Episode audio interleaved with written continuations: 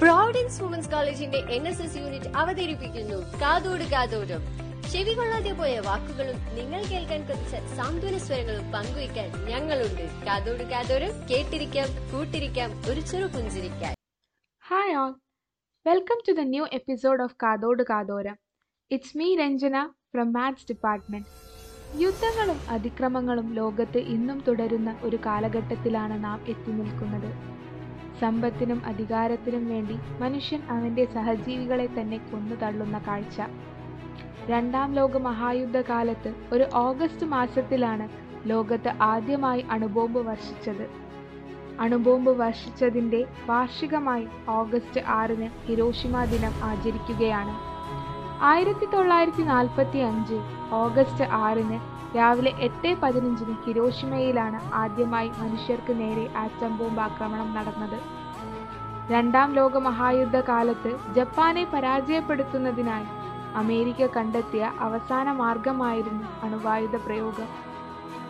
ആയിരത്തി തൊള്ളായിരത്തി നാൽപ്പത്തി അഞ്ച് ജൂലൈ ഇരുപത്തി അഞ്ചിന് അമേരിക്കൻ വ്യോമസേനയുടെ പസഫിക് മേഖലാ കമാൻഡർ ജനറലായ കാൾ സ്പാറ്റ്സിന് ജപ്പാനിലെ രണ്ടു നഗരങ്ങളിൽ ആറ്റം ബോംബ് പ്രയോഗിക്കാനുള്ള നിർദ്ദേശം ലഭിക്കുകയായിരുന്നു. നാൽപ്പതിനായിരത്തോളം ജാപ്പനീസ് സൈനികർ ഉൾപ്പെടുന്ന സെക്കൻഡ് ജനറൽ ആർമിയുടെ ആസ്ഥാന മന്ദിരം സ്ഥിതി ചെയ്യുന്ന ജപ്പാനിലെ സമുദ്രത്തോട് ചേർന്ന് കിടക്കുന്ന നഗരമായ ഹിരോഷിമ നഗരത്തെയാണ് ആദ്യം തിരഞ്ഞെടുത്തത്. ജനറൽ പോൾബിറ്റ്സ് പറപ്പിച്ച അമേരിക്കൻ വ്യോമസേനയുടെ ബി ട്വന്റി നയൻ ബോംബർ വിമാനമായ എനോള ഗേയിൽ നിന്നാണ് ബോംബ് പ്രയോഗിച്ചത്. ലിറ്റിൽ ബോയ് എന്നായിരുന്നു ബോംബിന്റെ പേര്.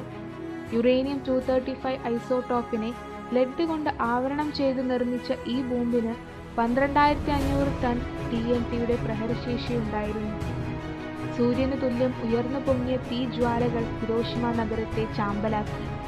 പർവത സമാനമായ പുക കൂണാകൃതിയിൽ നാൽപ്പതിനായിരം അടി ഉയരത്തിൽ വരെ ഉയർന്നു പൊങ്ങി.